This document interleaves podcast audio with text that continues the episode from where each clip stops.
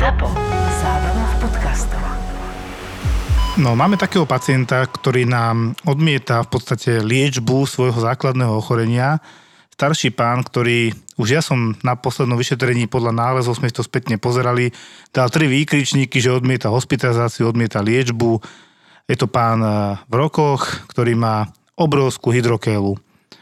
Sprosto povedané, na Slovensku už nič výnimočné, naozaj tu sa už ničomu nečudujeme. Hydrokéla je v podstate ako prúh, ktorý teda viacero orgánov z dutiny brušnej tam môže vliesť do prúhu ako takého, do semenníkov a tým pádom to, keď to zanedbáte ako tento pán, tak je to pomaly jak hlava veľké. Ono to niekedy vyzerá tak, že má ako keby dole ďalšie brucho a namiesto to, čo vidíte ako pupok, to je vlastne vtiahnutý penis. Vyzerá to hrozne. Tak takýto pánku nám chodí stále na ošetrenie, väčšinou sa zacievkuje, urobia sa mu nejaké odbery, vyšetrenia, opakovane sa mu ponúkne hospitalizácia, liečba, odmieta a takto dokola. A takto došiel aj do našej služby, zase mu tam zbadal, liešil ho chirurg ako urológ a zase odmietol samozrejme. A tak som mu povedal, dobre, počkajte tuto v čakárni, na príbuzných, tí idú po vás. Dobre. Starší pán nepočkal, odišiel. Prešla pol hodina, sanitka húkala, doviezla ďalšieho pacienta, že zrazený chodiec autom. Nešiel po prechode pravdepodobne a teda ako úraz panvy. Prišiel som tam tiež kúknúť, čo sa deje, mal som trošku čas. A to je ten pán s tou hydrokelou. On sa zobral, že on nebude čakať, on ide domov, peší. Nebolo ho dobre vidieť v tme, lebo to bolo už večer. A bohužiaľ ho trafilo auto a má zlomenú panvu. Takže nakoniec v tej nemocnici ostal. Toto ho donútilo. To sú presne tie veci, že toľko sa chodí s kalichom po vodu. Takže bohužiaľ nakoniec prišiel s iným problémom. Presne bola otázka na chirurga, potom bola, že urobíte obidvoje, teda už keď je tu, má tam normálne fraktúru panvy. Presne ti nepoviem akú, ale akože tiež zlé, bolestivé. No a hádam mu dajú dokopy aj túto hydrokélu, lebo to je fakt strašne veľké. Viete, ako toto celé vlastne začalo? Nebol to môj nápad. Ja som kedysi dávnejšie uvažoval nad písaním blogov, kvôli tomu, že na ten urgent chodia fakt niekedy hovadiny a potom na druhej strane nepríde pacient, ktorý určite mal prísť skôr. A tak mi zavolal Filip, že či by som sa nechcel stretnúť, že má pre mňa nejakú takú ponuku, že sa chce popýtať. No a prvé, čo som mal v hlave, že ježiš, ďalší finančný poradca, dlho sme sa nevideli a teraz toto chce a keď ma radšej pozval len tak na pivo a to bolo tesne pred prvou vlnou, možno už na začiatku nie, lebo už sme tak divne sedeli. Nebolo to stretnutie s finančným poradcom, ale začiatok jedného z najúspešnejších podcastov z rodiny ZAPO. A mi povedal, že dlhšie sleduje jednu takú stránku, že zábava v podcastoch ZAPO a chcel by byť akože účastný na nejakej takej vlastnej verzii podcastu, kde by teda ale potreboval ešte doktora. A on dostal bojovú úlohu od tých chalanov, ktorí robia to ZAPO, zábava v podcastoch, že musí nájsť takého lekára, ktorý bude poprvé ochotný a po druhé veľmi ukecaný a zaujímavý nejakým spôsobom. Filip si povedal, že to budem ja, tak ma oslovil. Ja som chvíľu nad tým pouvažoval, potom sme sa ešte zo pár razy samozrejme už komplet stretli aj s tými, s Maťom a s Palom. No a už sme sedeli nad tým, že jak to nazveme. A musím, že dohodli sme sa, že natočíme 1-2 epizódy a uvidíme, jak to vypáli. A vypálilo to brutálne. S tisíckami vypočutí každej epizódy podcastu z reálneho prostredia záchranky a urgentného príjmu. Toto je story o tom, ako vznikol podcast Doktor má Filipa. Vypočujte si rozhovor so zástupcom primára urgentného príjmu v nemocnici v Galante, Jozefom Fatersíkom z podcastu Doktor má Filipa. Objavte Penta podcast.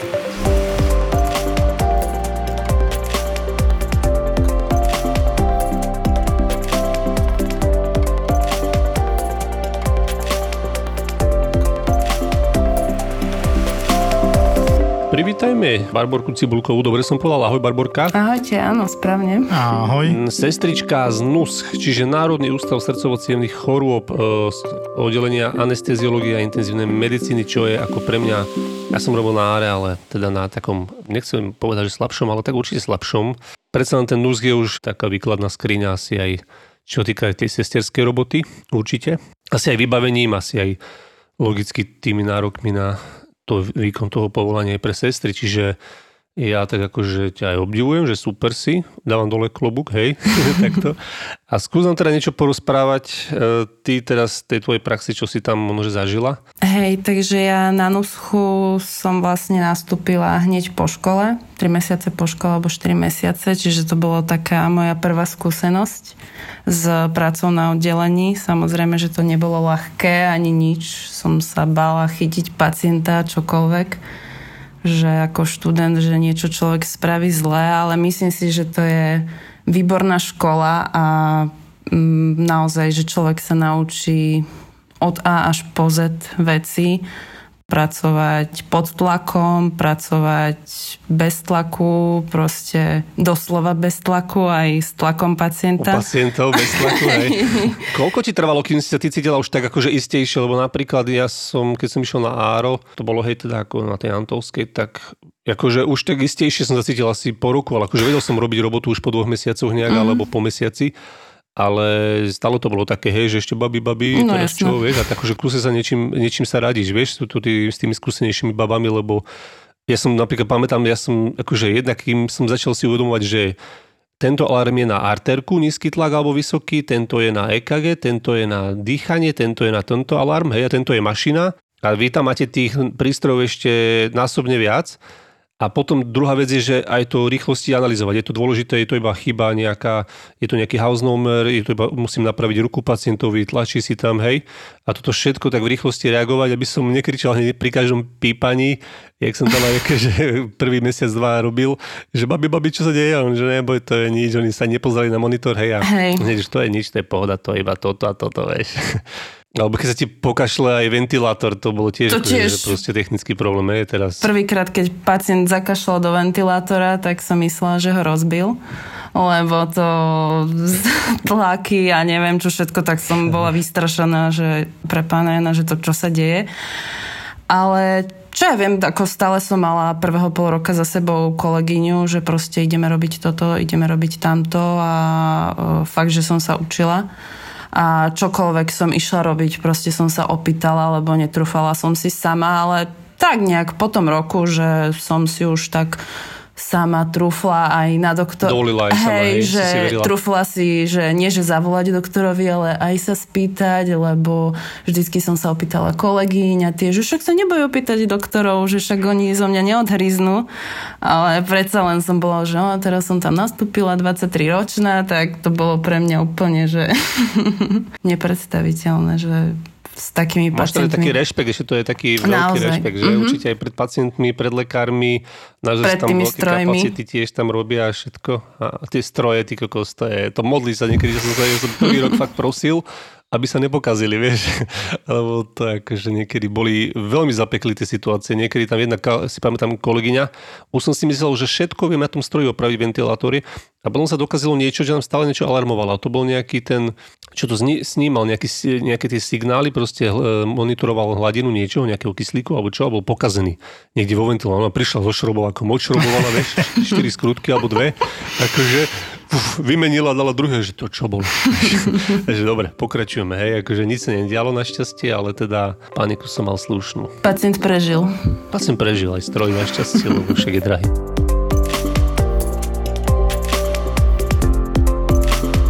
Barborka, ja som niečo čítal, taký tiež zaujímavý príbeh o podchladení. To bolo v Tatrách, hej, to som si čítal, to bol náš jeden minulý host, vysokohorský záchranár Jan Korienok hovoril, ako proste zachraňovali tiež pani podchladenú, keď prišli k nej, mala už 17 stupňov, tak som tu načítal, že 14 stupňov je teda už nezlučiteľné so životom, menej ako 14 stupňov telesná teplota. Tam dochádza k tej centralizácii obehu, hej, a toho telesného jadra a proste bola prevezená tiež tam na NÚSCH, na východ, tuším, tiež ju napojili na ECMO. Áno. A to vy máte tiež? My máme. A mali ste aj takýto nejaký podobný prípad? Napríklad alebo s utopeným, alebo kedy sa to využíva, to ECMO, a nejaký konkrétny prípad ťa napadá? Preložme, čo je to ECMO hlavne. No, je rozdiel ECMO a ECMO. ECMO je taká mimotelová oxigenácia tela, ktorá vie nahrádzať len srdce, vie sa dať napojiť ako ľavokomorová podpora, ale základ ECMA je, že vlastne aj nahrádza srdce a nahrádza plúca, kedy za pomoci oxigenátora, ktorý je súčasťou toho ECMA,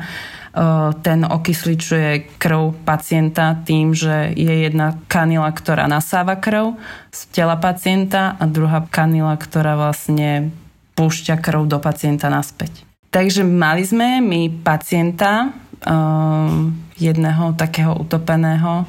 Presne to boli to takí tiež, čo sa otužovali a pána vcuclo pod ľad. Bol tam dosť dlho, kým ho vylovili. A na okraji, vlastne na brehu ho potom resuscitovali a za pomoci, my máme Lukasa, neviem, aké sú iné značky, tie mechanické resuscitačné pumpy a volali ku nám na NÚSCH, teda, že majú takéhoto pacienta, už o hodinu resuscitujú. No a vtedy sa niekedy u týchto pacientov využíva ECMO s tým, že sa zapojí venovenozné, čiže sa nahradzajú pľúca pacienta. No a tento pacient síce bohužiaľ neprežil, dostal sa ku nám, bolo s ním naozaj veľa roboty a snažili sa všetci, ako sa dalo, že fakt, že toho sme mali, aj keby sme mali len jedného pacienta jeho, alebo aj 12 pacientov plné oddelenie. Každá jedna sestra proste tam niečo spravila a má ruku na tom, že proste snažili sme sa, ale pán bol veľmi podchladený tiež. To, keď sme sa ho chytili, tak to proste kocka ľadu. To sme mali pocit, že sme dali ruku do mrazničky a bohužiaľ to neprežil pán. Potom máme väčšinou vlastne my z našich kardiopríčin, kedy zlyha srdce a nahradza sa vlastne krvný obeh pacienta aj so srdcom, aj s plúcami. A teraz si hovorila presne o tom, že niekedy, aj keď sa akokoľvek snažíš, ten pacient umre a spomínam aj ja často, že tá KPR-ka, hej, kardiopulmonálna resuscitácia, ona je úspešná relatívne málo kedy. Akože ide to s vekom, vyslovene deti zachraňuješ viac často. Ja si to z novorodencov pamätám, že málo kedy sme mali také, že KPR-ka nezachránili sme, to bolo veľmi zriedka, ale u tých dospelých a čím starší, tým horšie. Bohužiaľ mám také zlé služby, že za týždeň dvakrát resuscitujem a tiež mi začala služba o nejakej 8.9. s tým, teda boli tam nejakí pacienti, ale pre mňa začiatok je, keď príde prvý akutný pacient. To nie je to, že tam riešim nejaký kašlík a má síce COVID, ale má sa relatívne dobre a ide domov.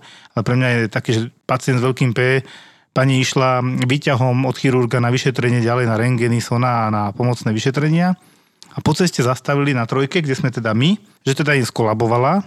Ma zavolali sestričky, že rýchlo, Jožko, poď sem, že pani odpadla. Tak akože ešte človek tak ide, no odpadla, ježiš, čo je to odpadnutie? A odpadne, keď mi berú krv pomaly.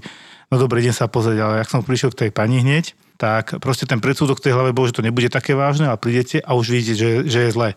Tá pani mala hneď midriázu bilaterálne na zreniciach, to je proste, že roztvorené žreničky, to je ten strach pred smrťou, jak sa hovorí, ale tá pani už vôbec nereagovala, nedýchala, nebylo jej srdiečko. Čiže my sme hneď začali KPR-ku zase a zase áro, adrenalíny, atropíny, zavedená kanila, hneď toto všetko okolo nie, lebo ona v podstate išla z vyšetrení od ambulantného lekára. Ten, akože v dobrom stave celkom ešte vyšetril, pravdepodobne niečo sa muselo náhle stať. Ona bohužiaľ tiež zomrela. Tam nejakých 45 minút sme strávili, to je taká naša doba, kedy ešte riešime, či ďalej a čo ďalej a po 40 minútach už mozog je dávno vypnutý. No a tam vyšlo potom, že pravdepodobne nádor v bruchu, možná embolia do plúc, zápal tam bol nejaký, 4 dní bolo brucho, posledný deň sa ťažovala na dýchanie a také akože komplikované. No. Potom aj ten chirurg volal taký nešťastný, že doktor, nechťastný som vám poslal robotu, len za to nemôžete, však to sa stane. Pacient chodí normálne, to môže ísť aj po ulici a odpadne a proste resuscitujete.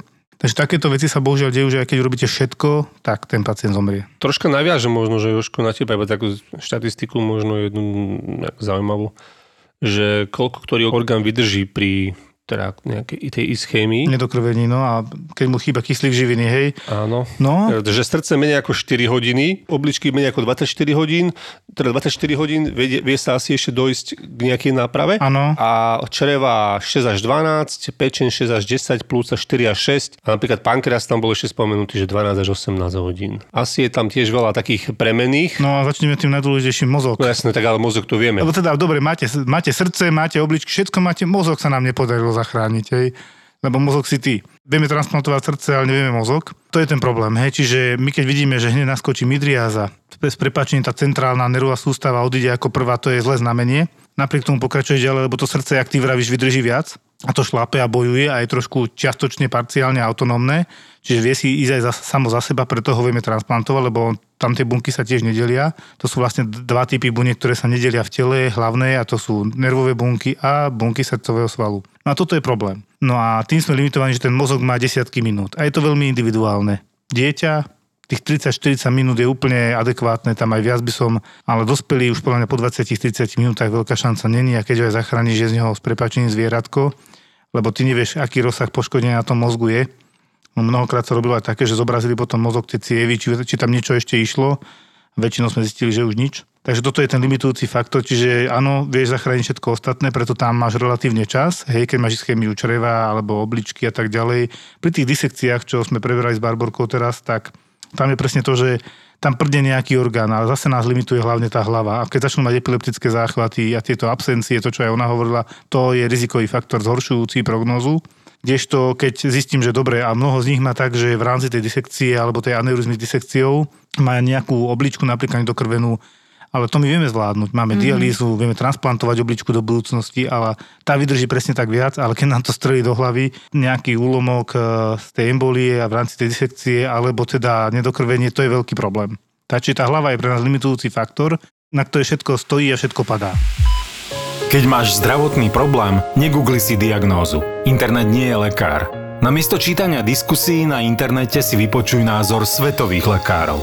Kooperatíva ponúka k životnému poisteniu službu Druhý medicínsky názor. V rámci nej tvoju diagnózu posúdia špecialisti zo svetovej kliniky, zanalyzujú navrhnutú liečbu a doplnia možnosti na základe svojich skúseností.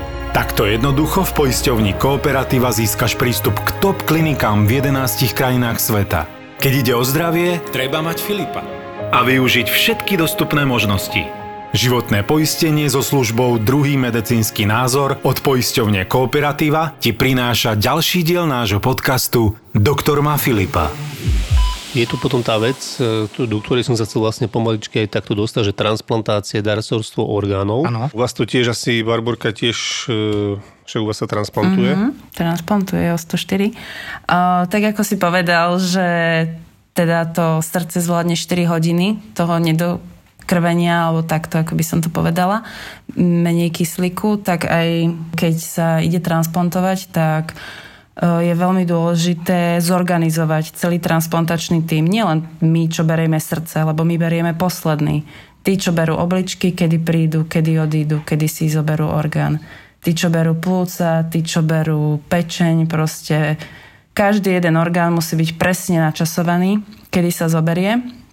A naše srdce, ktoré my berieme, tak ten transport je naozaj, že tie 4 hodiny, to už je tak, že už treba naozaj to dať rýchlo do pacienta, lebo môže tam byť nejaké poškodenie. No a vlastne legislatíva na Slovensku je nastavená tak, že každý jeden z nás je darca a iba osoba, ktorá vlastne počas života spíše, že si neželá, aby jej orgány boli použité či už na transplantáciu alebo na nejaké iné účely, tak sa vlastne všetky orgány transplantujú, ale aj tak je stále taká tendencia, by som to nazval. Tendencia, že stále tí lekári, keď teda sa potvrdí u darcu mozgová smrť, tak zavolá sa rodine a spýta sa ich, že či súhlasia s odobratím orgánov. Čo naši doktori hovorili, takže 98% ľudí proste súhlasí s tým, že áno, lebo asi im to pomôže, že naozaj ten človek, ktorý už teda medzi nimi nemôže byť, pomôže niekomu inému ku životu a naozaj jeden človek vie zachrániť veľa životov, ak má všetky orgány tak, že môže ich darovať. U nás je to tak, že vlastne o tomto je informované oddelenie zlyhávania a transplantácie srdca. To nás informuje, že teda majú darcu, majú príjemcu, príde príjemca, nachystá sa a na ďalší deň väčšinou, ak sa dá teda, do rána sa pacient nachystá, ráno sa môže ísť transplantovať. Aj chirurgovia sú oveľa lepšie naladený, oddychnutý. Není to, že v noci musia operovať, ale keď treba, tak musia aj v noci. Potom pacient príde ku nám na oddelenie, no a my sme radi, že ho tam máme. Vždycky je to taká zvláštna atmosféra, že teda ten človek dostal možnosť ďalšiu na život. Určite je to, že sa druhýkrát narodil. To si môžem povedať, že teda tí ľudia sa naozaj druhýkrát narodili. No a potom sa my staráme. Ja som si ešte našiel takú štatistiku, teda keď som sa na to pripravoval, že dožívanie teda po transplantácii pacientov, neviem, takže môžeme to povedať, dúfam, že nevystraším, ale však nie je to také zlé podľa mňa na to, aké sú ťažké operácie, že našlo, že srdce, pečeň, obličky, plúca, tak najhoršie je u pacientov s transplantovanými plúcami. Tam je, že prvý rok 85%, tretí rok sa dožívajú 67% a piatý 55%. A srdce, pečené obličky sú v podstate prvý rok, že 90% obličky, dokonca 97%. Tretí rok 83% srdce, pečeň a obličky 93%, stále vysoké, však tam to áno, tak aj tak vychádza. A srdce, pečeň potom na 5. rok okolo 75% a obličky dožívanie 5. roku 87%. To je pekné. Bola taká klesúka.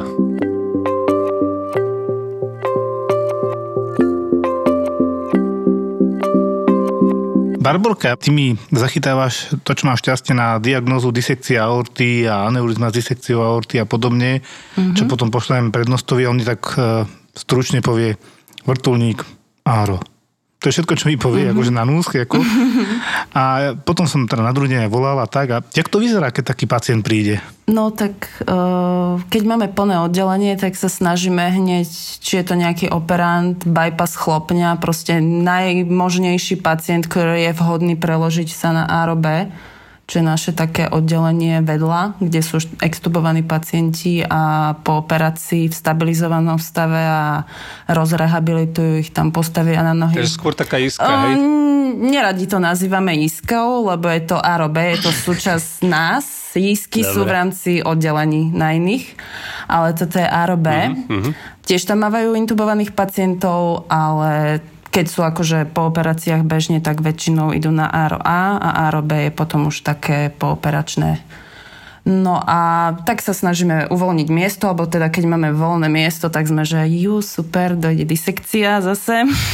Nachystáme lôžko, nachystáme si milión skúmaviek naozaj, že na všetky možné odbery, teraz aj výterovky, PCR test samozrejme, ten rapid, ktorý aj u nás je možnosť urobiť si u pacientov, aby sme si boli istí, že teda naozaj teda nám nič nehrozí.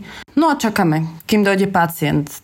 A dôležité je hlavne, že keď zavolajú napríklad z tej nemocnice, z ktorej posielajú pacienta, že áno, pacient už je na ceste, lebo vieme si, že toľko trvá z Galanty, toľko Trnava, proste Trenčín, Považská Bystrica, vrtuľník, sanitka, prší, neprší. Proste aj pre nás je to dôležitá informácia. Nie len cez deň, kedy sa operuje, ale aj v tej nočnej službe, že ako si máme my nastaviť veci.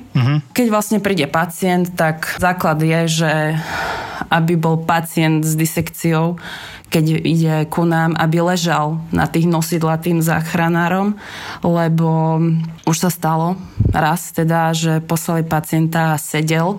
To nie je dobré. Akože neprežil? Nie, on prežil, len nesmie ten pacient sedieť, proste aby tam nebol vyvíjaný ten tlak na tú už aj tak namohanú aortu, aby bol tak proste v leže ten pacient, lebo zakašľanie, kýchnutie, napína ich, navracanie, každý jeden tlak je pre tých pacientov ohrozujúci.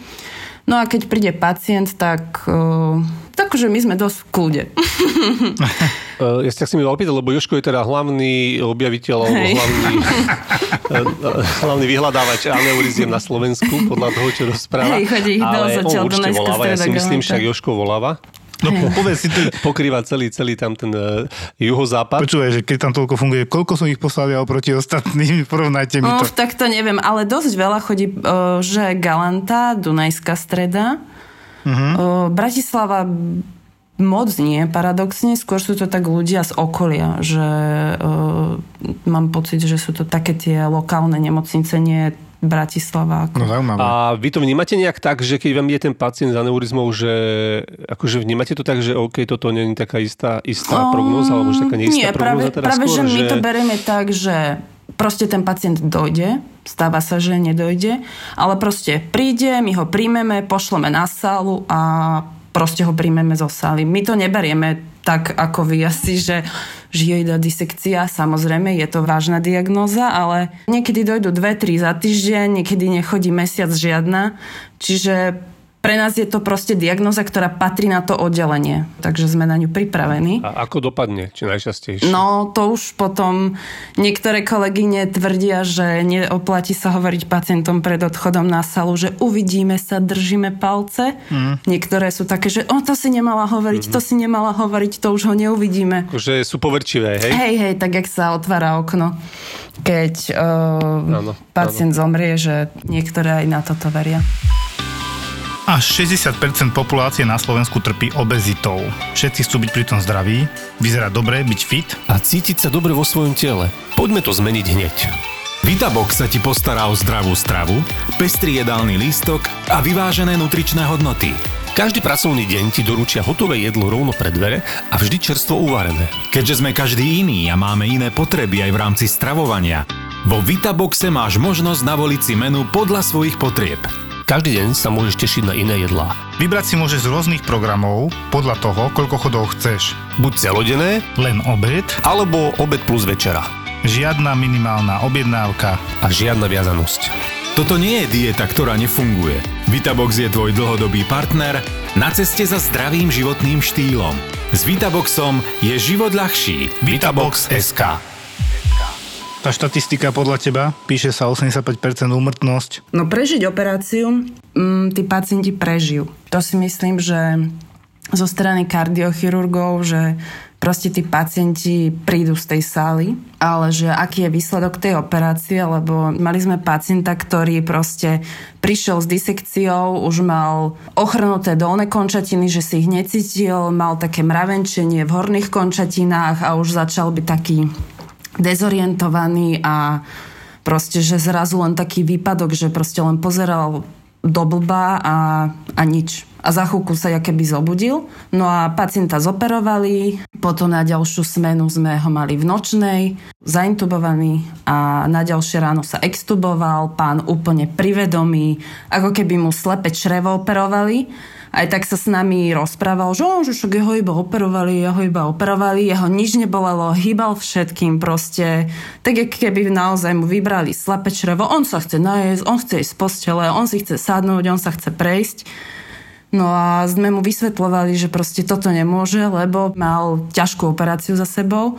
Ale on si to neuvedomoval, že proste čo všetko sa okolo neho dialo, lebo určitú čas prespal. Ale potom mu to tak nejak došlo, že keď sa okolo neho hýbalo veľa ľudí, samozrejme sú aj pacienti, ktorí sa zoperujú, prídu ku nám a musíme ich dať do umelého spánku, lebo prídu aj s otvoreným hrudníkom, že majú takou fóliou prekrytý hrudník a to sa robí vlastne z dôvodu, ak by bolo krvácanie, tak aby sa mohlo ísť rýchlo na salu a revidovať pacienta.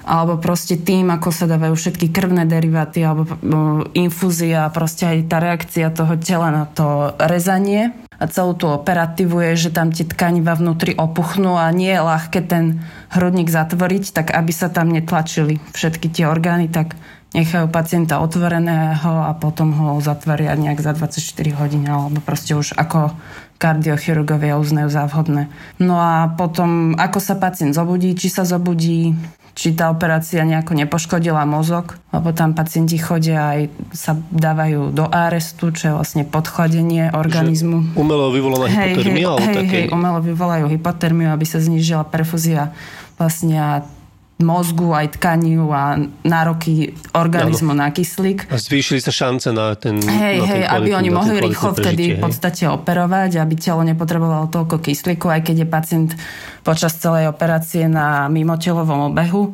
tak aby vlastne to vedelo pokryť. To je dôležité, že či tí pacienti sa zobudia, keď sa zobudia, či všetkými končatinami hýbu, či neoslepnú, či vedia, kto sú, kde sú, čo sú. Takže je tam toho strašne veľa. Je toho veľmi veľa. Je tam strašne veľa vecí, ktoré sa môžu po toto pokaziť. No, áno. A preto je tam taká vysoká úmrtnosť. Inak neviem, či úplne keď si to hovorila, tak som mal pred očami pána spred roka a pol možno, taký bradatý medzi 50-60, ktorý presne takto prišiel, že dolné končatiny, najskôr neurolog, a som to už hovoril v podcaste a tak sme sa dopracovali potom, že ten neuro tak už naznačil tomu RLP lekárovi, že má taký pocit, že by som to mal preberať ako ja, ako lekár, že to nebude neurologické, že hlava. A on sa zvíjal od bolesti vtedy ešte A tiež to bolo takto, že bola som vašom prednostovi na chirurgiu, to isté bolo, Áro vrtuľník išiel, no prečo ten vrtuľník, na to sa o tom nebavíme, ale je to pre toho pacienta lepšie kvôli tomu presne, že má byť v leže, v pokoji, minimum pohybov. A napríklad po tej našej seneckej ceste, to ja rád opakujem, to není bohvie čo, lebo tam je to... To nemôže ani prežiť, ty kokos, vieš. To sme radi, že prežijeme my. To je tak pre babky zo zápchov, podľa mňa dobré tá cesta, vieš.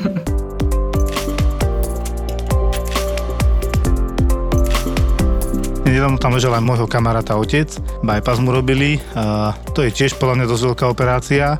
On si pochvaloval, tiež tam bol odsledovaný a presne mi hovoril Áro A, Áro B. Koľko tých Áro máte tam? No, my máme rozdelené vlastne Áro A, to sú takí, nechcem povedať, že akutnejší, ťažší pacienti, lebo aj dievčatá vedľa majú veľa roboty, ale rozdiel je v tom, že my máme 12 lôžok, na Árobe je 16 lôžok a my máme aj dialýzy, ECMO, ľavokomorové podpory, čo sú vlastne také pumpy na srdce, ktoré nahradzajú srdce a ľavú komoru. Potom máme umelé srdcia, chodíme resuscitovať po nemocnici. Keď je nejaký infarkt, ohlásia alebo takto disekciu hrudnú, tak tá ide ku nám.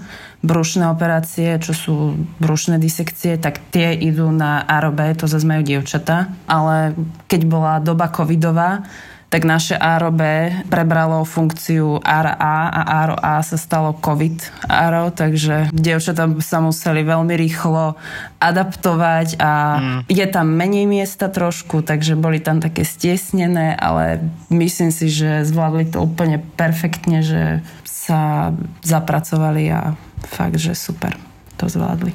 Barborka tam povedala strašne veľa takých komplikovaných pojmov, musíme sa k ním zastaviť aspoň po troške a možno k ním povedať nejaký príbeh. No však áno, povedala ECMO, povedali sme bypass a tak ďalej, tak musíme ľuďom vysvetliť, čo to znamená.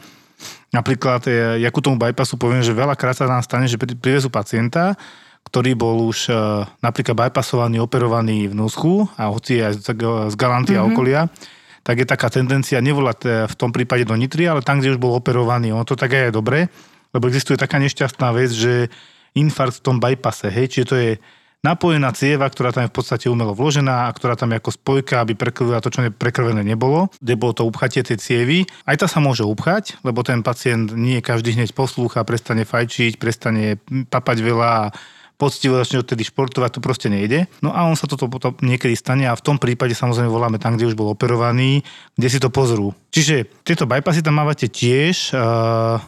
To je trošku asi ale lepšie ako disekcia, že áno? U nás vlastne, tak ako býva operačný program na chirurgiách bežných, je u nás tak dvaja pacienti s bypassmi alebo traja a traja pacienti s chlopňami, či už nahrádzajú počas jedného výkonu aj bypass, aj chlopňu, alebo dve chlopne, tri chlopne. To už ako záleží od pacienta, v akom je stave. Takže pre nás operačný program znamená, že sa operujú bypassy a chlopne. No a takíto pacienti vlastne sú plánovaní dopredu, sú prijatí do nemocnice na kardiochirurgické oddelenie. Na zdravie. Na zdravie. Ďakujem.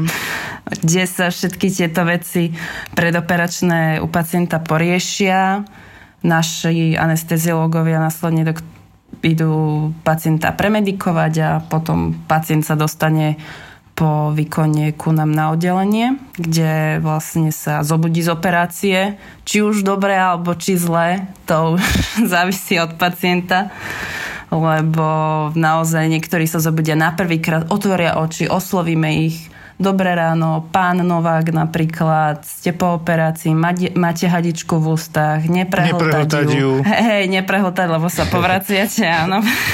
Sne, potom on grgajú, chudáci majú brucha jak balóny a dostávajú sondy. Takže niektorí sa zobudia úplne, že na prvý šup, nič.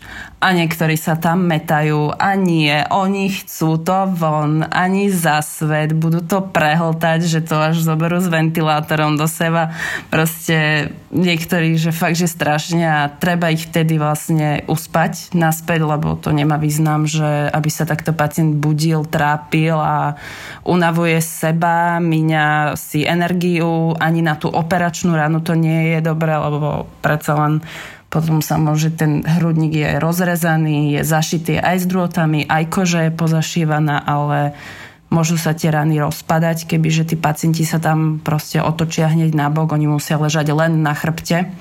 Tak mi pacientovi väčšinou propofol, sa bradia, že nie, 4 na ňom ležíme a on nie, on nebude spať, ale my už vidíme, že proste tie očka klipkajú a on už proste sa poddá. Ide si pospať. Najlepší pacient je náre. Asi u vás to platí... Spiaci pacient? Aj spiaci pacient, ale niekedy mám rada, že sú aj hore, majú to jak fajku v ústach a písmenkujú na tabulku a ja sa s nimi porozprávam, čiže aj to mám rada. A ste sestričky Zara to bol práve tak radi, že im moc neodvráva a robí to, čo má. A nemám radi, keď veľa rozpráva, komunikuje a keď tam nejaký taký, čo sa im už preberá, tak rýchlo preklad. Tak áno, lebo treba miesto pre ďalšieho spiaceho. Povedzme si niečo maličko k tomu pre poslucháčov, že ako vzniká taká aneurizma, alebo teda aj disekcia, ono to môže byť aj oddelenie. Teda, že zakrváca do steny cievy priamo, alebo teda tam vznikne výdutina veľká a že teda takým hlavným faktorom je vysoký tlak. Preto ho tak radi my liečíme a nemáme radi, keď sa nelieči. No, lebo teraz pred chvíľkou dokonca mi dala žena k telefónu ako Matúš Kováčana od nás, hej, ktorý teda tiež, že 210/110 tlak, on sa necíti dobre a chce sa poradiť. Hovorím, odkedy ho máš? On nevie, on si nemeral tlak. No a sme doma. Čiže to je presne tento problém, že tí ľudia môžu mať dlho vysoký tlak a tie cievy proste nemajú kam uhnúť, sú napumpované, natlakované, rastie srdce, rastú cievy a toto je to riziko, kde to môže vzniknúť a teda jedna z najhlavnejších príčin disekcie alebo respektíve aneurizmy disekciou a aneurizmy ako také je neliečený vysoký tlak teda. Nie je to len tak, že my sme si vymysleli, že ľudia berte lieky, budete mať lepší tlak a ideme zarábať cez farmafirmy, to je nezmysel. Jednoducho ide o životy. Farmabiznis, to je pozor. No, ide o životy, tu proste naozaj áno. Tým menej práce budú mať na tom NÚSCH, tým menej práce budeme mať my a tým menej budete vy zachraňovaní, resuscitovaní a to sú tak vážne diagnózy, že veľa krát nezlučiteľné so životom. Hlavne keď príjete neskoro, tak to je skoro o ničom. No a my radšej pacientov diagnostikujeme v skorých štádiách, že? Áno, hej. Áno, a tak je to hlavne aj nielenže so životom, jak si povedal, ale aj s tou kvalitou života, hej, lebo nikto nechce žiť ako s prepáčením mrzák, nie, vieš, akože keď sa aj to nejak podarí a máš potom nejaké trvalé následky, asi to tiež nie je úplne, že si potom nevyčítaš, že mohol som toho internistu navštíviť. No. Keby som bral tie lieky, tak nemám operované celý hrudník, brucho. Väčšinou tí pacienti sú muži, takí silní, vysokí, že sa nám ledva do postele zmestia. Čiže to sú také veci, že dojde pacientami, že ja zo 180 cm, 110 kg, kto ho bude otáčať, že však sa nám prevalí na bok. Takže bývajú to také silné, mohutné postavy, ale potom niekedy dojde aj babka, čo má ledva 60 kg a proste 80 rokov a leží malička v posteli.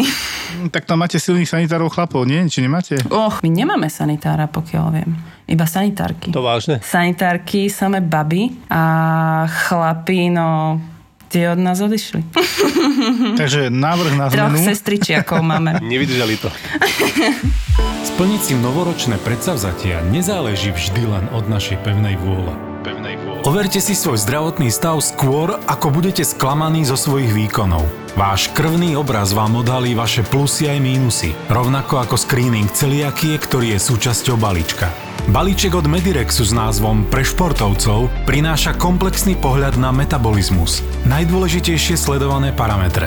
Glukóza, funkcia obličiek, funkcia štítnej žľazy, pečeňové testy, zápal v tele, lipidový metabolizmus, stanovenie celkových bielkovín a základného jonogramu. Balíček pre športovcov je vhodným darčekom pre všetkých aktívnych ľudí, preto ho môžete zakúpiť aj ako darčekový poukaz, prípadne doobjednať interpretáciu výsledkov.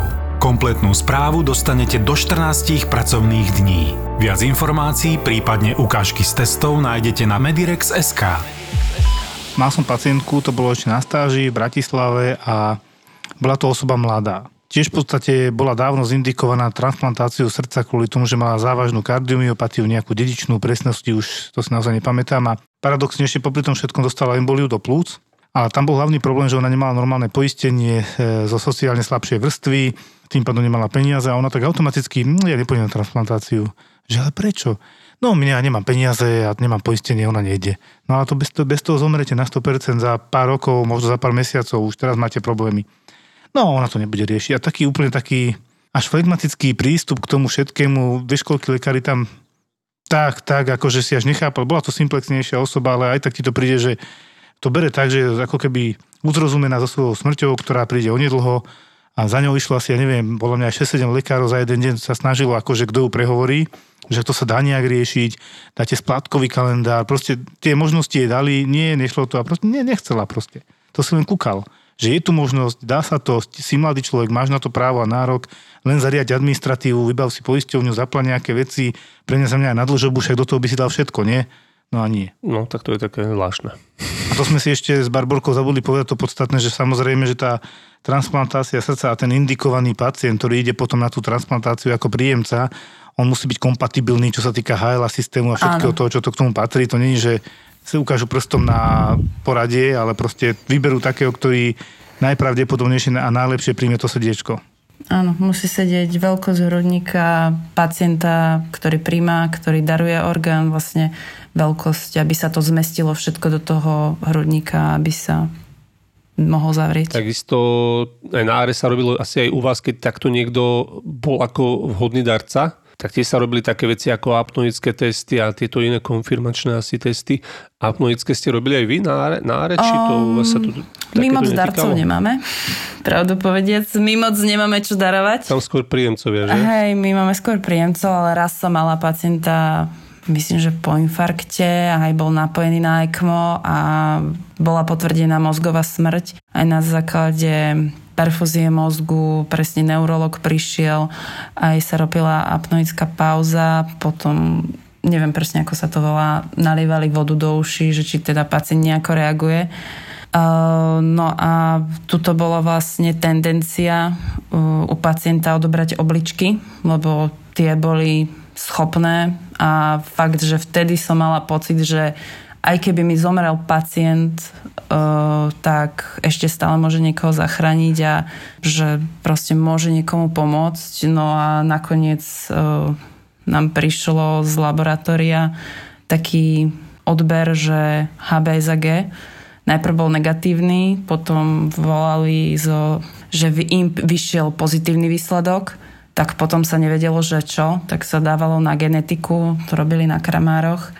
A vyšlo, že tam teda bolo nejaké HBsAg, či už prekonané teraz, alebo dávnejšie, tam už niečo, že je, ale nemohli odobrať tie orgány, takže sme pacienta nechali dožiť a neodobrali sme tie obličky, tak to bolo také škoda, že... Aby sme povedali, o čo ide, bola tam potvrdená hepatitida typu B, zrejme aktívna ešte, alebo subaktívna. A to znamená, že to sa nedá darovať, lebo tak nedarujete mu chorú krv, hej, a teda orgány s prítomnosťou vírusov hepatitidy B. Hej, presne tak. Mnoho pacientov, ktorí by možno, že aj potrebovali transplantovať nejaký orgán, tak sa toho nedočkajú, lebo som nedávno mal tiež pacientku, teraz v službe, myslím, že to bolo naposledy, v nedeľu, a to bola pacientka, ktorá v podstate v úvodzovkách z plného zdravia, hovorím v úvodzovkách, lebo je tak poviem, že nezdravý pacient, no to znamená, že nie je zdravý, nebol zdravý, ale nechodil k doktorom, takže bol evidovaný ako zdravý. A takáto uličníčka prišla, že teda už má poruchu vedomia, ošlutla, ja hovorím, no to teraz ošlutla, no nie je to týždeň, no a riešili sme to samozrejme v nedeľu. No a ona popíjala, to, tým sa nikto akože netajil, celá spuchnutá, bola čiže v anasárke, no strašne vyzerala. A už keď vyšli výsledky, tak aj z labáku mi volali, že no, ja neviem čím začať, no tak ja poviem len ten dobrý, má dobrý draslík. A to bolo všetko. Všetky ostatné výsledky komplet mala úplne katastrofálne. Od pečeňových, bilirubín, čiže žltačkové farbivo, chudokrvná, proste ďalšie minerály rozhádzanie, cukor mala 1,4, hej, to je tiež taký výkričník, že nevyzeralo to na nejakú diabetičku, nepichala si inzulín, nebrala lieky, takže toto je veľmi zlý prognostický znak, keď pacient má hypoglykemie. A už som vedel, že je zlé. Bola hneď aj prijatá, riešená a ráno na sedení som sa už iba dozvedel, že po prijatí, po nejakých desiatkách hodín, tak ona zomrela. A to proste sú tí pacienti, ktorí aj keď prestanú piť, tak otázka je, či sa dožijú, hej, lebo to sú tak vážne ochorenia, o ktorých sa bavíme, keď treba vymeniť orgán, že tá šanca stále je relatívne nízka, že sa všetko podarí. Áno, nie je to len, že odtransplantujeme srdce, človek sa poteší, že jej super, mám šancu na život, ale naozaj je to veľmi ťažký zákrok a niekedy pacientové obličky na to doplatia, že potom zase musí chodiť na dialýzu ten pacient. Čiže není to úplne, že teraz už môžem hopsať doma a mám nové srdce. Ale je to proste o tom, že naozaj tí pacienti musia byť disciplinovaní, užívať imunosupresiu, aby vlastne ten darovaný orgán ich telo neodmietlo, lebo naozaj to niečo cudzé pre telo, není to telu prirodzené.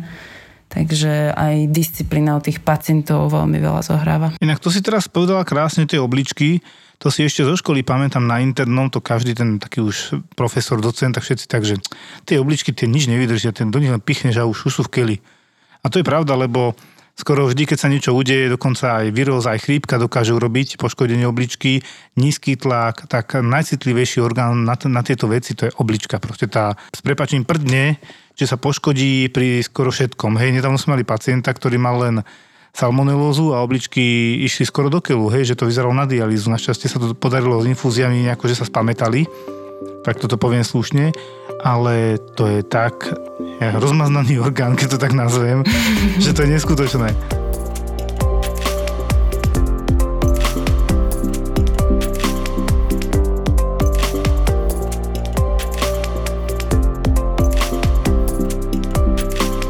Barborka, taký tvoj highlight z praxe, počas ktorej si bola napríklad na tom NÚSCH-u, ktorý tebe ostal, tak zarezonoval proste nejaký taký zaujímavý prípad pre teba, smutný, veselý, bizarný. Tak kľudne nám ešte povedz, lebo však určite si toho zažila veľa. Pre mňa srdcovkou asi sú tie stroje.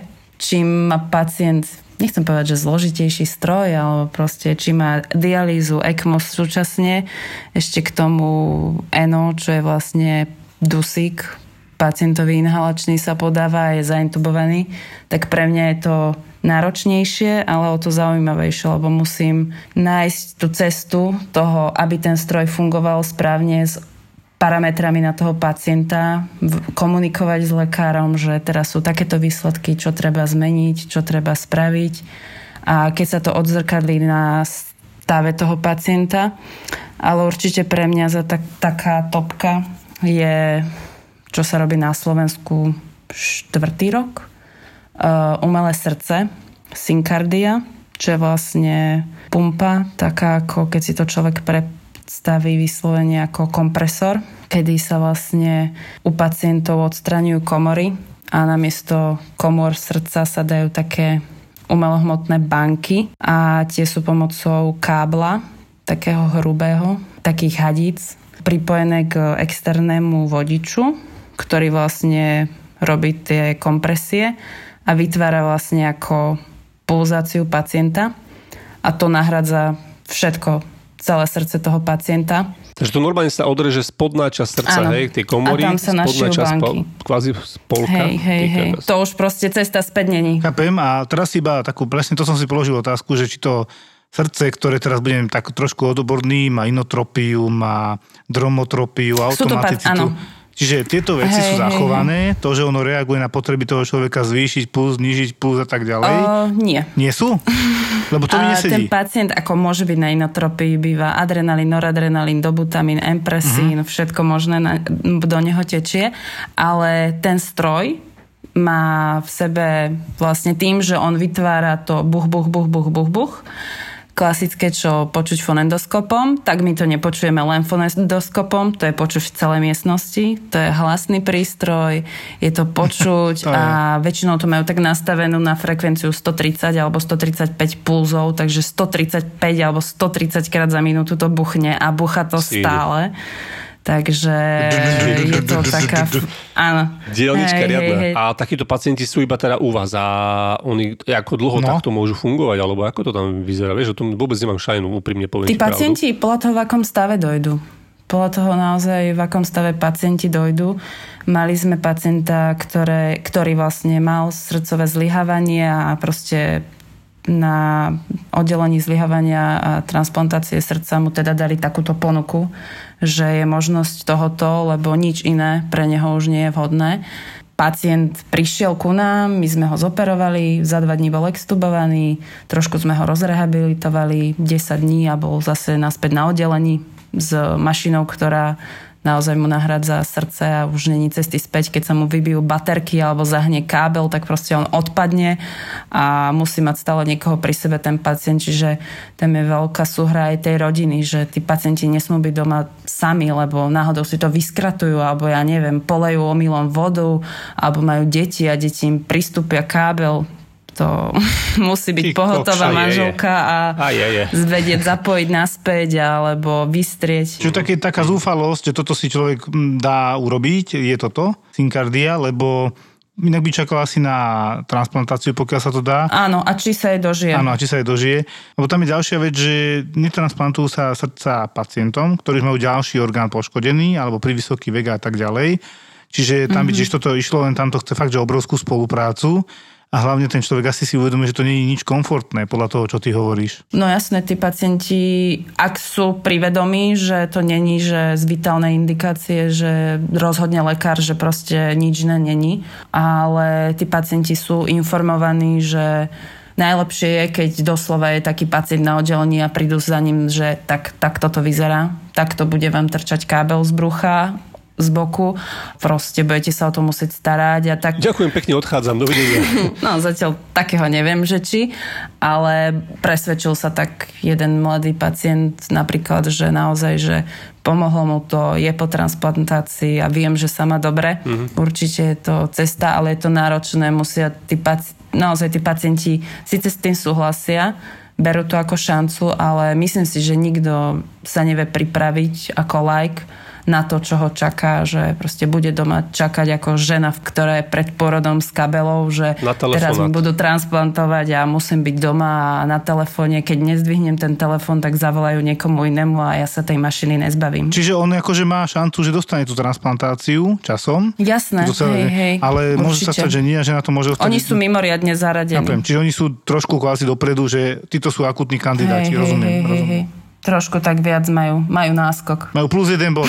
Táto synkardia sa proste nerobí pacientom, ktorí nemajú nárok na už transplantáciu, hej? To sú proste takí, čo iba čakajú a nevydržia tu napríklad. Hej, že napríklad je tam nejaké vážne poruchy rytmu, že tí pacienti, sú aj pacienti, ktorí sme mali, že stále fibrilovali, buchli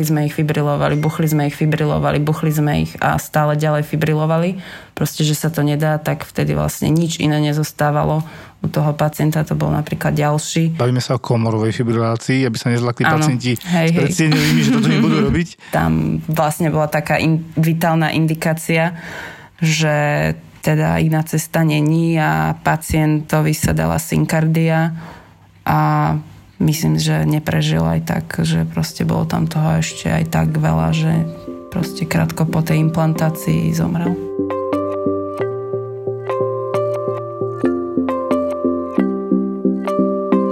Keď si hovorila, že máš najradšej pacientov, ktorí majú proste veľa prístrojov okolo seba, tak a že pre teba je to taká výzva, že nájsť si cestu, tak to asi je doslova, že nájsť si cestu k tomu pacientovi pomedzi tie prístroje.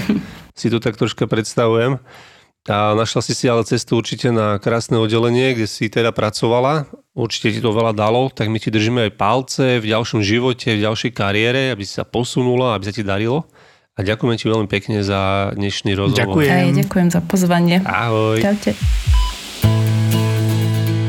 Keď sa chlapi bavia pri pive, nie je to vždy iba o športe a o sexe. Videl som ťa zničeného a smutného jeden jediný krát v živote a to bolo na pohrebe tvojej ženy. Nedivím sa, to bolo strašné aj pre tých ľudí, ktorí ťa poznajú, pretože nikdy v živote si takú emóciu neprejavoval. Tam bol naozaj absolútne zničený človek. Kdežto sme sa videli potom, no nechcem kezať, či to bol týždeň alebo dva potom a prišli sme na návštevu, teda tiež sme prešlapovali pomaly, lebo čo chceš, že? No a on klasicky, svojský, ľubovský povedal, že on to má už proste zrátané, pretože on má hore tú ženu, ktorá bude rozhodovať o tom, že či keď bude nejaká nová, tak sa mu postaví alebo nepostaví. Okay. Ako v tomto prípade som vedel, že už je na dobrej ceste.